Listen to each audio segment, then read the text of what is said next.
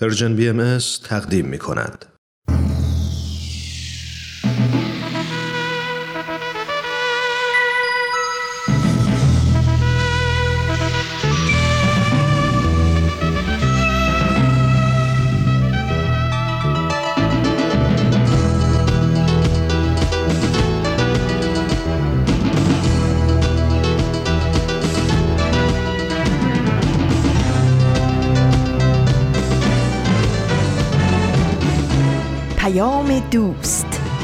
برنامه ای برای تفاهم و پیوند دلها.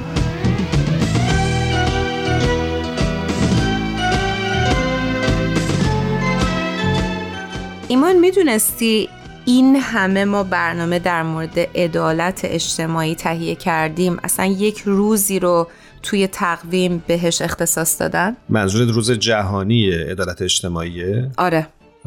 کلیتش رو می‌دونم اما حالا که گفتی خوبه که خودت هم یه مقدار راجبش توضیح بدی. آره دوست دارم برای مخاطبینمون توضیح بدم چون حقیقتا برای خودم خیلی دغدغه بوده و همیشه دوست داشتم بدونم که سازمان ملل وقتی صحبت از یه مسئله می‌کنه چجوری می‌تونه عملکرد درستی داشته باشه توی کشورهای مختلف.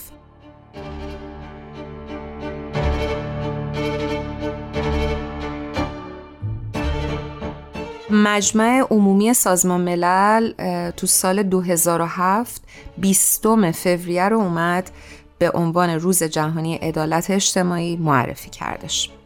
هدفش هم این بود که یعنی اونجور که من متوجه شدم که سازمان ملل از کشورهای عضو دعوت کرده تا با اختصاص یک روز به عنوان روز عدالت اجتماعی فعالیت های ملی خودشون رو با اهداف اجلاس جهانی توسعه اجتماعی هماهنگ بکنن. خب این خیلی ساده است. من همیشه فکر می‌کنم که این نامگذاری ها چجوری قرار اجرایی بشه؟ یعنی این کشورهایی که ازش صحبت می‌کنیم قرار دقیقا چه کاری انجام بدن؟ آفرین. دقیقا. منم خودم خیلی همیشه برام این سوال بوده و چون خیلی ما بیانیه های مختلفی از سازمان ملل می‌خونیم دوست داشتم بدونم که عملکردشون چجوریه. حالا من اینجوری که باز متوجه شدم اینه که سازمان ملل از کشورها می‌خواد که اقداماتی رو جهت ریشهکن کردن فقر مثلا ارتقاء اشتغال و کار مناسب برابری جنسیتی دسترسی به رفاه اجتماعی و عدالت انجام بدن.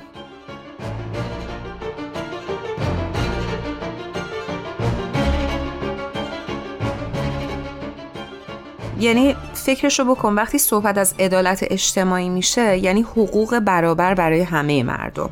درسته؟ یعنی همه مردم بتونن بدون هیچ تبعیضی از مزایای پیشرفت های اقتصادی و اجتماعی بهره مند بشن به ریشهکنی فقر و ارتقاء اشتغال و برابری جنسیتی اشاره کردی فکر می‌کنم اینا همه مشخصه های یه جامعه که توش عدالت اجتماعی و رفاه وجود داره. و اگه بخوایم خیلی ساده تر بگیم اینه که عدالت اجتماعی یعنی اصلا ما بفهمیم که حقوق طبیعی و قراردادی که جامعه برای تمام افراد قائل هست چیا باید باشن و چطور باید اجرا بشن. دقیقا. منم همینجوری متوجه شدم. و یه مسئله دیگه ضرورت عدالت اجتماعی ایمان می‌دونید کی معنی پیدا می‌کنه؟ اون زمانی معنی پیدا می‌کنه که جوامع در واقع شکل گرفتن و انسانها به این درک می‌رسن که نیاز به همزیستی با دیگران دارن و نمی‌تونن به تنهایی زندگی بکنن. اون زمانه که ما اصلا نیاز به عدالت اجتماعی داریم. و یه نکته را هم خوبه که یادمون نره و اونم اینه که جوامع انسانی درسته که پیشرفت کردن و میزان نابرابری و تبعیض درشون کم شده نسبت به قرنهای گذشته ولی هنوز به طور کامل ریشهکن نشده. ولی ببین می‌دونی شاید یکی از دلایلی هم که سازمان ها و نهادهای بین المللی چنین روزهایی رو اصلا نامگذاری می‌کنن اینه که این مناسبت ها می‌تونن یه تلنگری باشن برامون که بتونیم ما هم به عنوان عضوی از اعضای یه خانواده بزرگ بشری این یادآوری رو برای خودمون داشته باشیم و در واقع اون آرامش واقعی ما در گروه آرامش دیگر اعضای جامعهمون هستش. و به قول سعدی تو که از مهنت دیگران بیغمی نشاید که نامت نهند آدمی. آره سعدی علیه رحمه قرنها قبل به این نتیجه رسیده بوده ولی متاسفانه خیلی ما انگار گوش شنوا نداشتیم و تازه داریم به یه نتایجی می‌رسیم که انشاءالله بتونیم همگیمون قدم های کوچیکی رو در این راستا برداریم.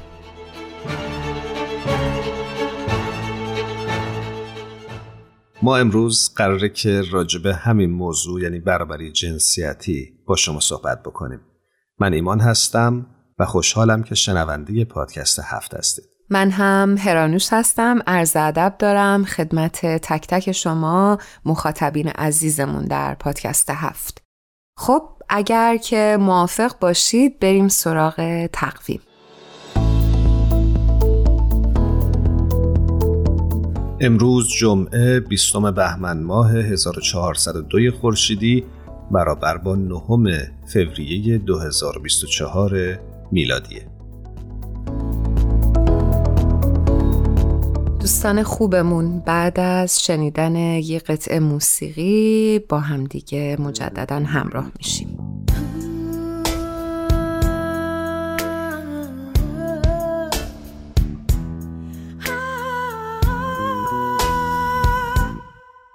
زن هستم دختر هستم خواهر هستم. رفیق و همسر هستم مادر هستم. دو حرف و یک هجاله که به معنا بزرگ و واژه پهناور هستم. سیاست نه ضعیفم. نه من هستم.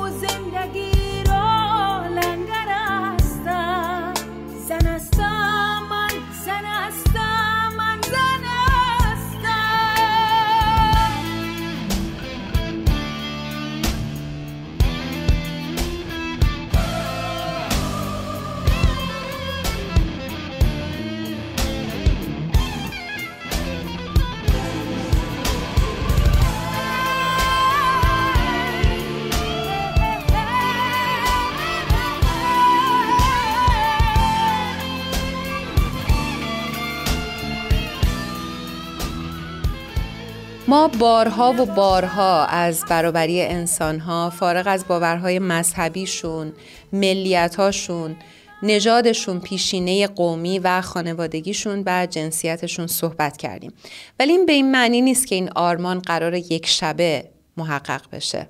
مسائل پیچیده‌ای مثل نابرابری جنسیتی حاصل تفکراتیه که شاید دهه ها و یا حتی قرن ها رواج داشته. برای همینم ایجاد تغییرات بنیادین و فرهنگسازی یک پروسه زمانبر خواهد بود. همیشه گفتیم و من حقیقتا شخصا باور دارم که ایجاد تغییرات بزرگ با قدم های کوچیک ولی مصمم ممکن میشه. هر کدوم از ما باید به سهم خودمون در جهت آگاهی رسانی و نهادینه کردن این ارزش ها در خانواده و اطرافیانمون اقدام بکنیم. مجمع اقتصاد جهانی در آخرین گزارشی که منتشر کرد و در اون 146 کشور رو بررسی کرد ایران رو همچنان جزء پنج کشور انتهای جدول در خصوص شکاف جنسیتی اعلام کرد البته که این آمار می‌تونه دل سرد کننده باشه ولی شاید این زنگ خطر رو برای ما به صدا در بیاره که نیاز داریم اون رو جدی بگیریم و برای تغییرش حتما بیشتر تلاش بکنیم. همونجوری که می‌دونید یکی از آموزه های آین باهایی دستیابی به برابری جنسیتیه و در این راه هم باهایان در هر سرزمینی که باشن تلاش می‌کنن. و ما امروز می‌خوایم ازتون دعوت بکنیم که در کنار ما بیننده بخشهایی از یکی از پادکست های تصویری سرویس خبری جامعه باهایی باشین که نگاهی داره به یادگیری های جامعه باهایی هندوستان در راه دستیابی به برابری جنسیتی در روستای بیهار. بریم با هم صحبت های خانم باهاوانا انبراسان رو که از اعضای جامعه بهایی هندوستان هستند در همین زمینه ببینیم و بشنویم.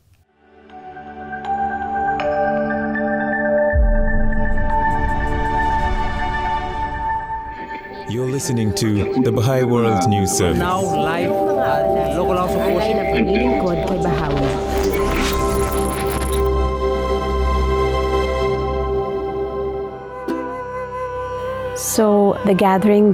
در گرد همایی که ما در آن حضور داشتیم شرکت کنندگانی از چهار روستا از ایالت بهار حضور داشتند تعداد زیادی از خانواده ها به روش های مختلف در حال یادگیری به کار بردن اصول بهاءالله در زندگی خود هستند. اونها جمع میشن تا در مورد اصول و آموزه های بهاءالله و کاربرد اون در زندگی خود صحبت کنند. گفتگوی ما در واقع در ابتدا با صحبت در مورد این اصل آغاز شد که منظور ما از برابری چیست و در تلاش برای کشف اون. در مورد اینکه چگونه روح اساسا جنسیت نداره صحبت کردیم. و اینکه چگونه هر فرد در شرایط خاص و در زمان خاصی از تاریخ متولد میشه اما همه افراد در نزد خداوند یکسان هستند. هر فردی شریفه و هر کسی مسئولیت رشد خودش رو داره و باید فرصت رشد و تکامل رو داشته باشه. و چگونه این درک از برابری به ما اجازه میده تا از برخی از سوالات حساسی که در اطراف وجود داره فراتر بریم. اینکه آیا خوبه یک دختر یا یک زن کاری انجام بدن و همینطور این ایده آموزش. ما در مورد این صحبت کردیم که چرا دختران نمی‌تونن بیرون برن؟ چون محیط امن نیست. مثلا گفتن این نگرانی وجود داره که اگر بیرون برن در مسیر درستی قرار نخواهند گرفت. بنابراین همه این نگرانی ها وجود داره. اما اگر نگرانی یا مانعی وجود داره جامعه چگونه به فکر رفع این موانع هست؟ چطور می‌تونیم در داخل روستا فضاهایی ایجاد کنیم تا اونها ادامه تحصیل بدن removing these obstacles how do we create spaces within the village for them to pursue their education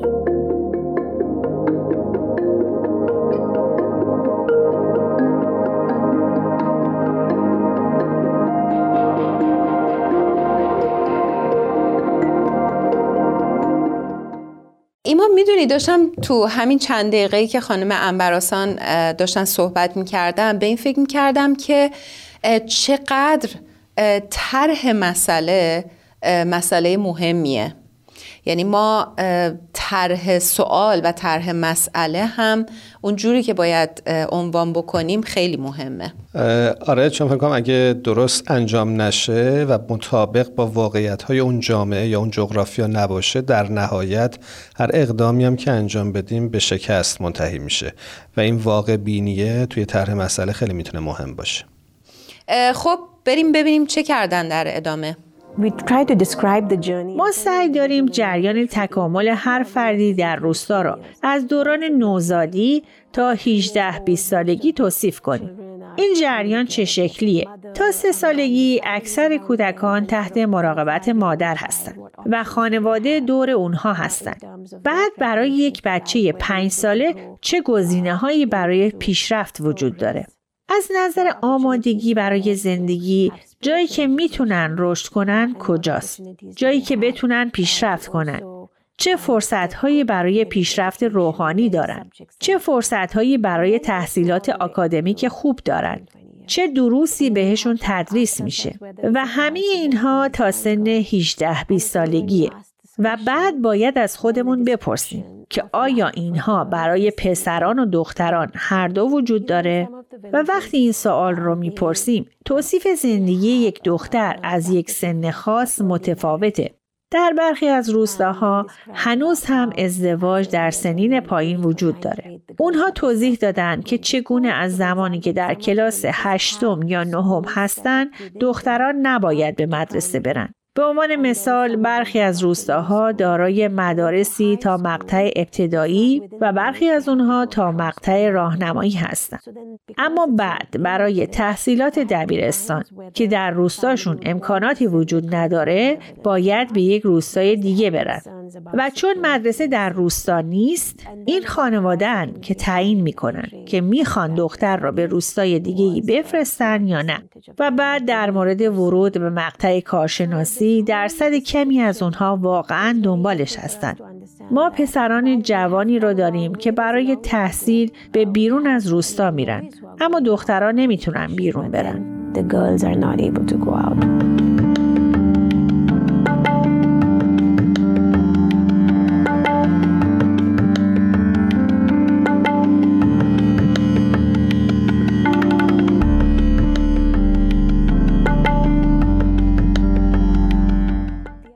متاسفانه این موضوع ازدواج اجباری که خانم انبراسان بهش اشاره کردن مختص کشور خاص نیست. می‌دونم در ایران هم در بعضی نقاط این اتفاق میفته و شاید خوب باشه که بیشتر راجبش آگاهی رسانی بشه و حقوق انسان ها بیشتر رعایت بشه.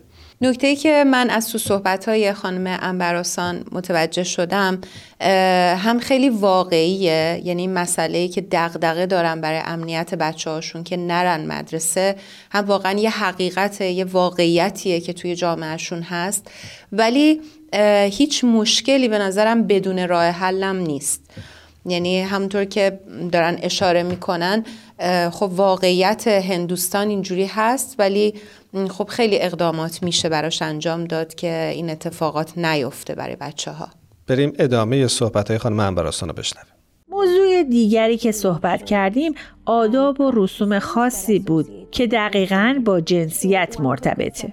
یکی از تصوراتی که وجود داره اینه که لحظه ای که یک دختر به دنیا میاد چیزی به نام پرایادان وجود داره که در انگلیسی به معنای ثروتیه که مال شما نیست و قرار از بین بره و همچنین برای ازدواج دختر با شرایط خوب اگه می‌خواین که واقعا اون خوشحال باشه شما باید مهریه زیادی پرداخت کنید in a good place if you really want her to be happy.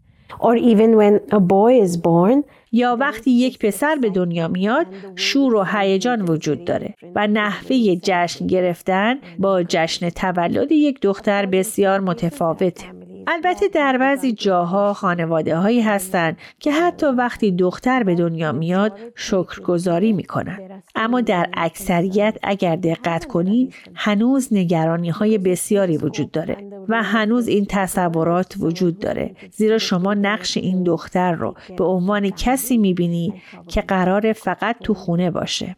البته تلاش های زیادی از سوی دولت برای تغییر این دیدگاه صورت گرفته و کارهای زیادی انجام شده. اما هنوز حتی در خانواده های تحصیل کرده هم گاهی این تصورات غلط وجود داره.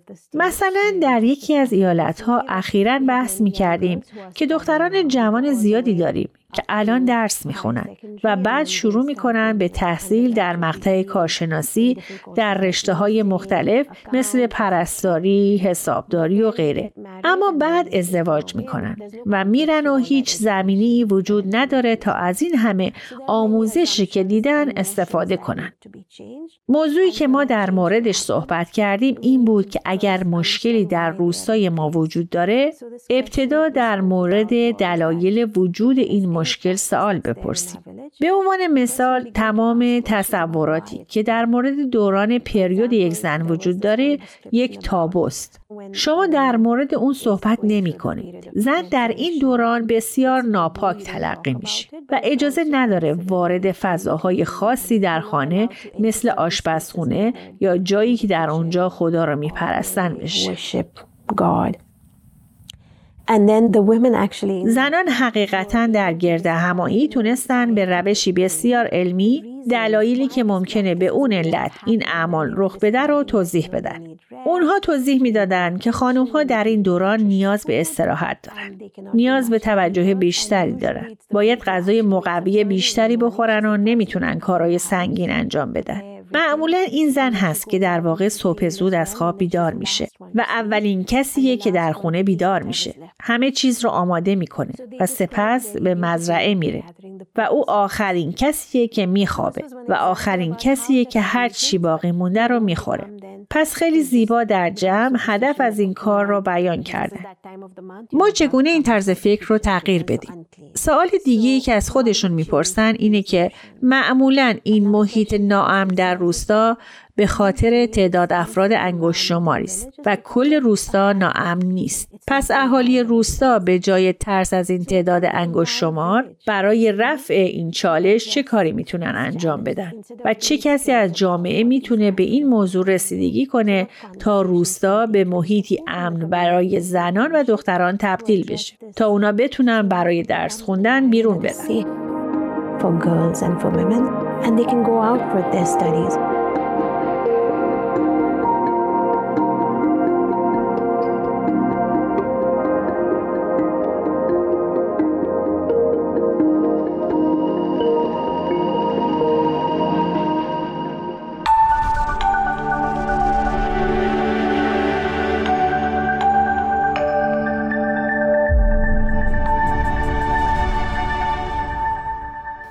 ایمان می‌دونی من همیشه این بخش مشورت رو خیلی خیلی لازم و مهم می‌دونم. به نظرم مثلا دنیا زمانی به بلوغ می‌رسه و ما آدم ها زمانی به بلوغ می‌رسیم که بتونیم مشورت بکنیم. و این قسمتی از صحبت های خانم انبراسان که داشتن در مورد مسئله مشورت صحبت می‌کردن به نظرم خیلی مهم اومد که باید فرایند مشورت صورت بگیره در هر محل. در هر جامعه که ما درش زندگی می‌کنیم.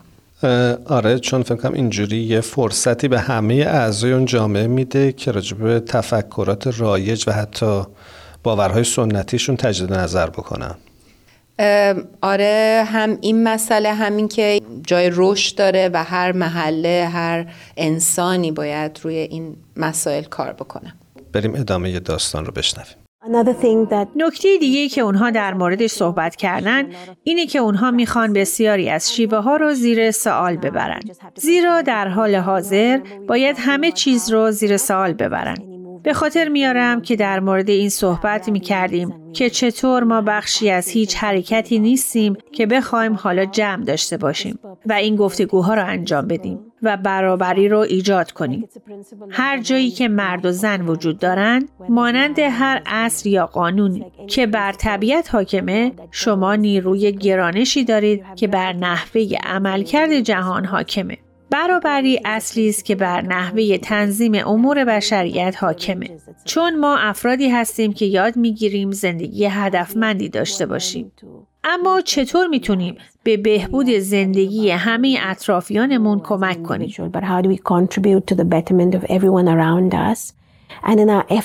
و در تلاشمون برای ادامه زندگی که در اون می‌خوایم دنیای جدیدی بسازیم سعی می‌کنیم اصول برابری و عدالت رو ترویج کنیم.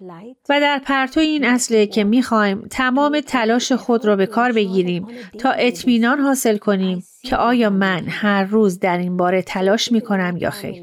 بنابراین اگر ببینم در خانوادم داره مشکلی به وجود میاد یک سال از خودم می‌پرسم که چرا من اجازه دارم برم تحصیل کنم ولی خواهرم اجازه نداره. من سوال می‌پرسم تا دلیلش رو بفهمم و وقتی دلیلی ارائه میشه بررسی می‌کنم که آیا با اعتقاد من به شرافت انسانی و یا اعتقاد من به فرصت رشد برابر برای همه مشارکت در جامعه مطابق هست یا نه؟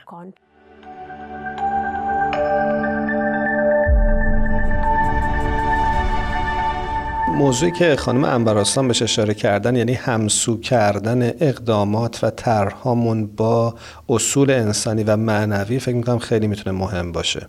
به نظرم می‌رسه که به این جهت خیلی مهم می‌تونه باشه که روند رشد خودمون و اطرافیانمون رو می‌تونیم یه محک درستی بزنیم.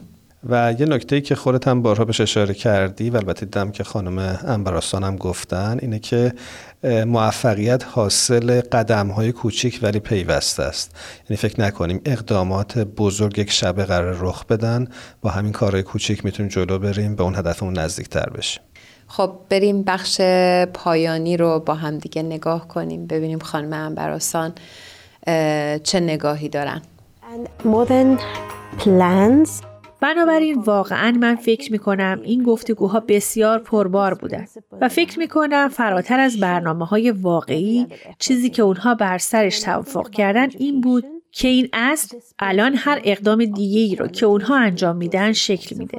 بنابراین وقتی اونها به آموزش فکر می‌کنن اصل برابری به اونها کمک می‌کنه. به عنوان مثال اونها در مورد این صحبت می‌کردن که اگه تعداد محدودی معلم و جوانانی داریم که می‌تونن به نیازهای تحصیلی یا آموزشی در جامعه رسیدگی کنن چطور مطمئن بشیم که حداقل ابتدا دختران رو تحت پوشش قرار بدیم.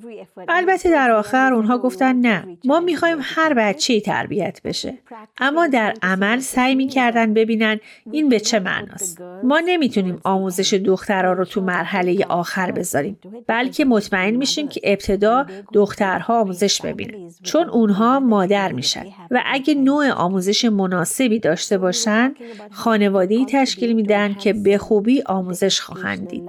بنابراین ما در مورد اینکه چطور می‌تونیم در ارتقای حیات آموزشی جامعه مثل فرایند آموزش در جامعه صحیح باشیم و اینکه چگونه به سطح جدیدی برسه صحبت کردیم. حالا چطور می‌تونیم این دیدگاه محدود که آموزش راهی برای آماده کردن ما برای یک شغله رو فقط گسترش ندیم. اونا مشورت کردن که چطور میشه گروه های مطالعه را در روستا با موضوعات مختلف که شامل پسرها و دخترها باشه تشکیل داد. و اگه در روستا گروه های مطالعه وجود داشته باشند این دغدغه رفتن دخترها به بیرون از روستا رفت میشه. اونها همچنین در مورد امکان ثبت نام و آموزش از راه دور و دسترسی به همه این کتاب ها صحبت کردند. اما اونها همچنین می‌خواستند امکان راه اندازی کتابخونه هایی که در اون دختران جمع بشن و مطالعه کنند رو پیدا کنند. و در حال حاضر یک سازمان بهایی در بهار وجود داره که در زمینه آموزش نیز کمک می‌کنه. این سازمان همکنون به این فکر می‌کنه که چطور به این جریان آموزش کمک کنه. اینکه چه گزینه هایی برای اونا برای پذیرش در کالج وجود داره و در چه رشته های درسی می‌تونن شرکت کنن. بنابراین این یک مشورت بسیار پرباری بود. به نظر من یک چیز بسیار جدید برای این ایالت بود. ولی دوستان گفتن می‌خوان به عقب برگردن و ببینن این گفتگو رو می‌تونن در چه جاهایی باز کنن. بنابراین چه اونها در گروه خانواده باشن یا جایی که برای دعا دور هم جمع میشن و حتی می‌تونن در گرد همایی جوانان در مورد اهمیت برابری زن و مرد در زمینه دقدقه های تحصیلیشون و دقدقه های زندگی خانوادگی باهاشون صحبت کنن. اما این امر اکنون چطور بر تعاملات اونها تاثیر می‌ذاره؟ influence their interactions?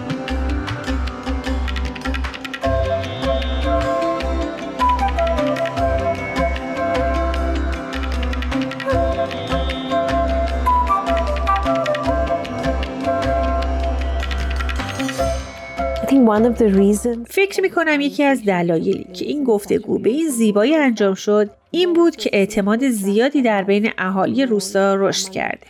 گروهی از دوستان هستند که با هم این مسیر خدمت رو طی می‌کنن و تلاش می‌کنن منظور از پیشرفت سطح تحصیلات و زندگی این جامعه را درک کنند. اونها به صورت روزانه به همدیگه کمک می‌کنن. پیوندهای میان خانواده ها با جمع شدن برای دعا به درگاه خدا قوی تر میشه. اما همچنین در مورد برخی از مسائل مهم مربوط به خانواده و زندگی اونها در جامعه صحبت می‌کنن و مشاهده می‌کنن که چگونه توانایی اونها برای کمک به یکدیگه در حال افزایش. به عنوان مثال مواقعی وجود داره که یک دختر نمی‌تونه از خونه بیرون بیاد و به کلاس بره. اینطور نیست که اون تنها بمونه. گروهی از مردم میان با خانوادهش صحبت می‌کنن سعی می‌کنن دلایلش رو بررسی کنن. به خانواده اطمینان میدن که ما با اون هستیم. بنابراین اونا با هم میرن و کارهای مختلف انجام میدن و به یکدیگه کمک می‌کنن. اعتماد واقعا رشد کرده. و پیوندهای بین خانواده ها قوی تر شده. تجربه بسیار خوبی بود که بخشی از این گروه از دوستانی بودم که در مورد این موضوع صحبت می کردم.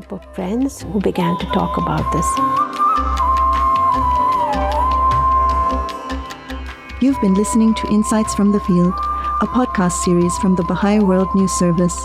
For more stories and podcasts, visit news.baha'i.org.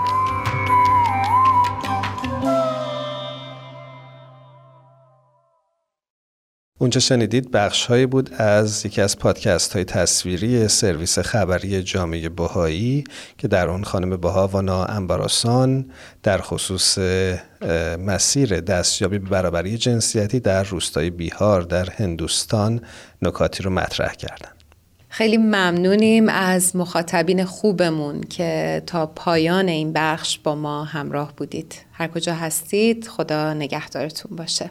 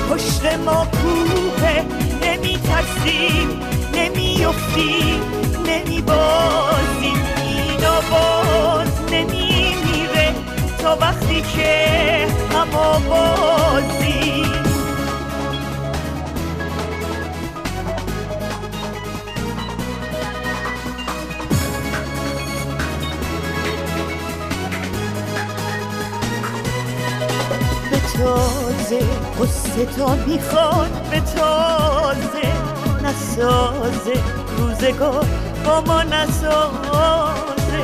شب و روز تنه دشمن دوباره بباره از در و دیوار بباره با هم پشت ما کوه نمی ترسیم نمی افتیم نمی بازیم اینا باز نمی توی این بخش از برنامه می‌خوایم شما رو ببریم به روزگاری دور در عصری که شاید فراموش شده اونچه که از الواح و اسناد تخت جمشید برمیاد اینه که در عصر آغازین هخامنشی مرد و زن کنار هم کار می‌کردن و حقوق برابر داشتن تا جایی که گروه های بزرگ از زنان کشاورز رو می‌بینیم و حتی به زنانی برمیخوریم که در نقش سنگ با هنر خودشون طرحی بینظیر خلق می‌کردن.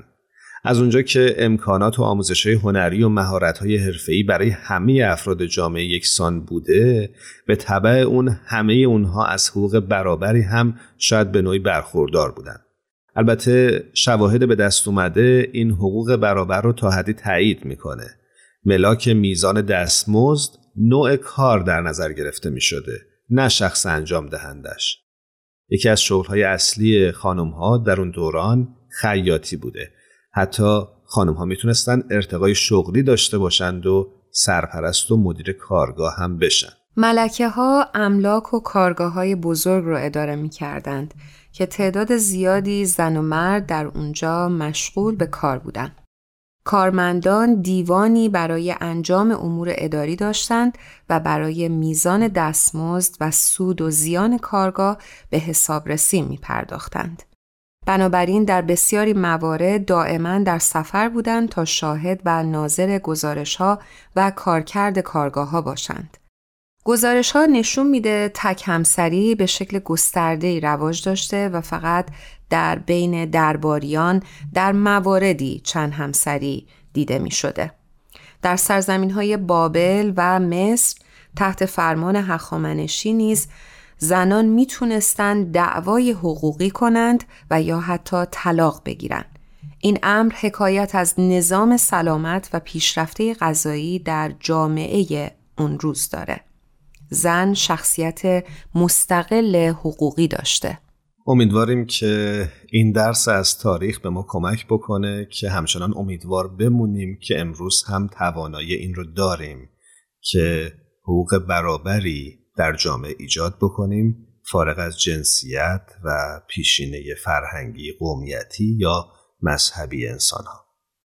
اگه موافق باشید بریم سراغ بخش بعدی برنامه آین آینه. بله بریم با آنیتای عزیز همراه بشیم.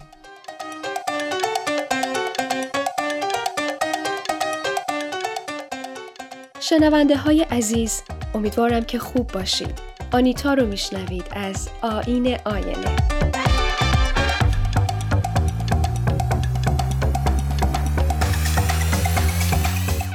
قسمت 37 با معرفی قطعه ابلیوین از آشتور پیازولا موسیقیدان آرژانتینی متولد 1921 شروع میشه. ابلیوین به معنی فراموشیه یا موقعیتی که در اون فرد هوشیار و آگاه نسبت به اتفاقات اطرافش نیست.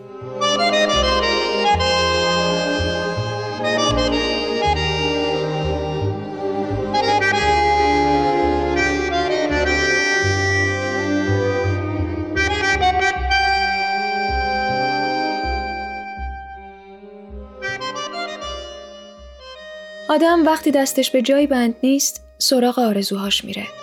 آرزوهاش که محال شد غرق میشه در خاطراتش. میلان کندرا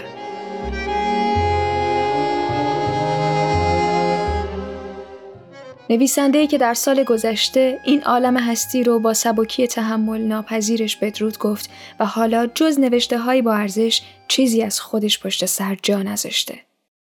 کندرا اهل چک بود ولی به فرانسه تبعید شده بود و سال پیش هم در همونجا از این دنیا رفت.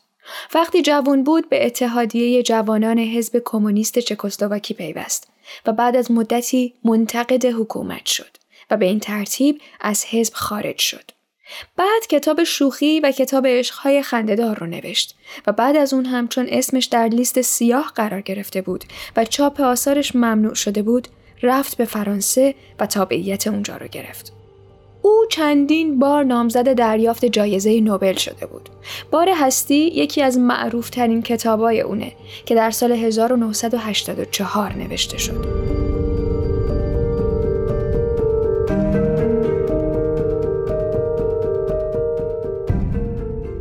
یکی از دلایلی که آثار کندرا مهم هستند در اون مایه های شناختی اونه.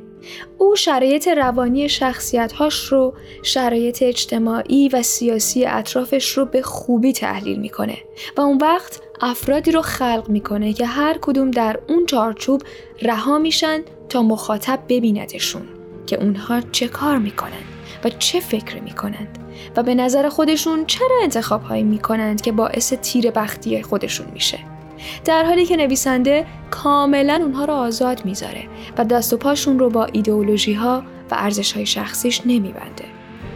اما باید از خود نویسنده نقل قولی بکنم تا رفع سوء تفاهم هایی بشه که در دوران خودش بهش وارد بوده.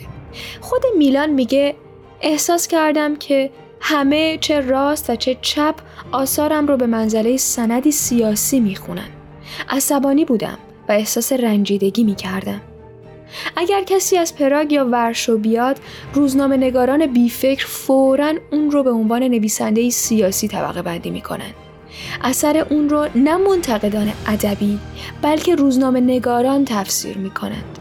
هر چیزی که توی کتاب به نظر خود من مهمه نادیده می‌گیرن. چون این برداشتی فقط یک جنبه رو می‌بینه رد رژیم کمونیستی رو. این به این معنا نیست که من رژیم های کمونیستی رو دوست دارم. من از اونها متنفرم. اما در مقام یک شهروند در قالب یک نویسنده اون چیزی که میگم به منظور رد رژیم نیست. فلوبر از جامعه بورژوایی متنفر بود.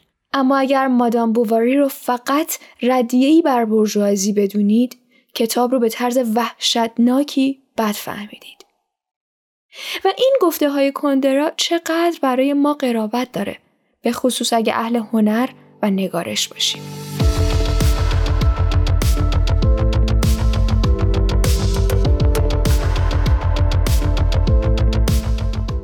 با اینکه کتاب هایی که ما از کندرا به زبان فارسی می‌خونیم خیلی سانسور شده است و گاهی این سانسورها تونسته به بدنه داستان آسیب بزنه اما با تمام این اصاف آثار کندرا رو باید خوند. حتی چند جمله از اون کافیه برای اینکه ما رو به فکر بندازه. اما قرار دادن خودمون در معرض شیوه فکری او نکته سنج بودن ما رو تقویت می‌کنه. پس من حتما پیشنهاد می‌کنم که کتاب های او رو بخونید.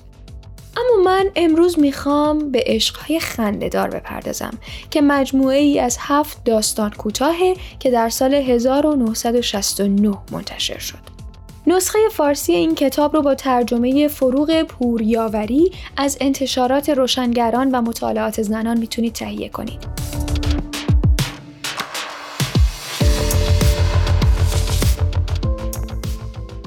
اسم کتاب عاشقان است اما از داستانهایی تشکیل شده که عاشقانه نیستند بلکه ضربه های انتقادی شدیدی هستند به روابط به اصطلاح عاشقانه البته کاندرا با اون لبخند زیباش این ضربه ها رو خیلی نرم می‌زنه و روان رو خیلی ماهرانه به هم میریزه.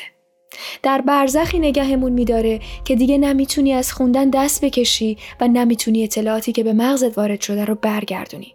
خودت میمونی و خودتو وجدانت و تنها کاری که باقی میمونه برای انجام دادن بازنگریه و تصمیم گرفتن بین این یا اون. مثلا تو یکی از این داستان کوتاه یکی از شخصیت هایی که پایبندی خاصی هم به اخلاقیات نداشته در جواب معشوقش که از او می‌خواد یک دروغ بر ده ها دروغ دیگش اضافه کنه تا او رو از دردسر نجات بده میگه من با دروغ هایی که میگم از حقیقت حرف می‌زنم اما مواردی وجود داره که نمی‌تونم درباره اونها دروغ بگم. یه چیزایی هست که اونها رو درک کردم. معناشون رو فهمیدم. دوستشون دارم و جدیشون می‌گیرم. درباره این چیزها نمی‌تونم شوخی کنم. اگه بکنم خودم رو تحقیر کردم. غیر ممکنه. از من نخواه چنین کاری بکنم چون نمی‌تونم. این شخصیت می‌خواد فقط با تکیه بر مفاهیم خودساخته خودش و احساسات شخصی خودش یک رابطه دو نفره رو پیش ببره. و خب معلومه از جایی به بعد اون رابطه چطور رنگ سیاه خودخواهی به خودش می‌گیره و دیگه از حالت یک ارتباط سالم خارج میشه. یادم میفته به کتابی که در قسمت 34 معرفی کردم راجع به اختلالات شخصیتی. خیلی از رفتارها و فکرهایی که وجود داره که بسیار رایج و حتی در اجتماع پذیرفته شده است الزاما صحیح و سالم نیستند یا افراد و جامعه رو به سمت صحت نمی‌برند.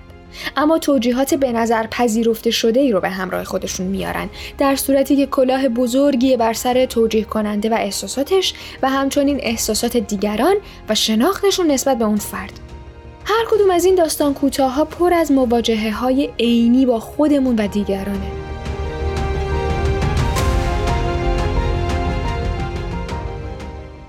از دوستم پرسیدم اگر بخوای راجع به میلان یک جمله بگی چی میگی؟ گفت کاش اگر قبل از مرگ آلزایمر داشت شخصیت رو فراموش نکرده باشه. راست می‌گفت. اون شخصیت ها اگر از یاد خالقشون برن لابد غمگین تر از غمگین میشن. خدا نگهدار.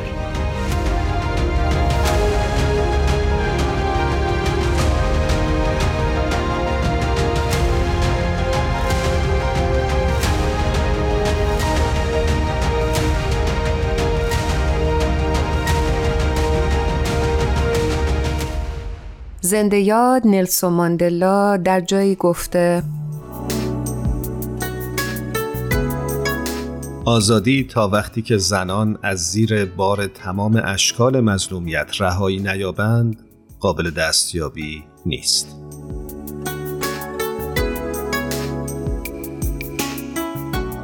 دوستان عزیزمون ممنونیم از اینکه تا پایان برنامه با ما همراه بودید همچنین دوست دارم که از همه تهیه کننده های خوب برنامهمون که همیشه ما رو یاری می‌کنند نهایت تشکر رو داشته باشم و هر کجا هستید همتون شب و روزتون خوش و حال دلتون خوب باشه.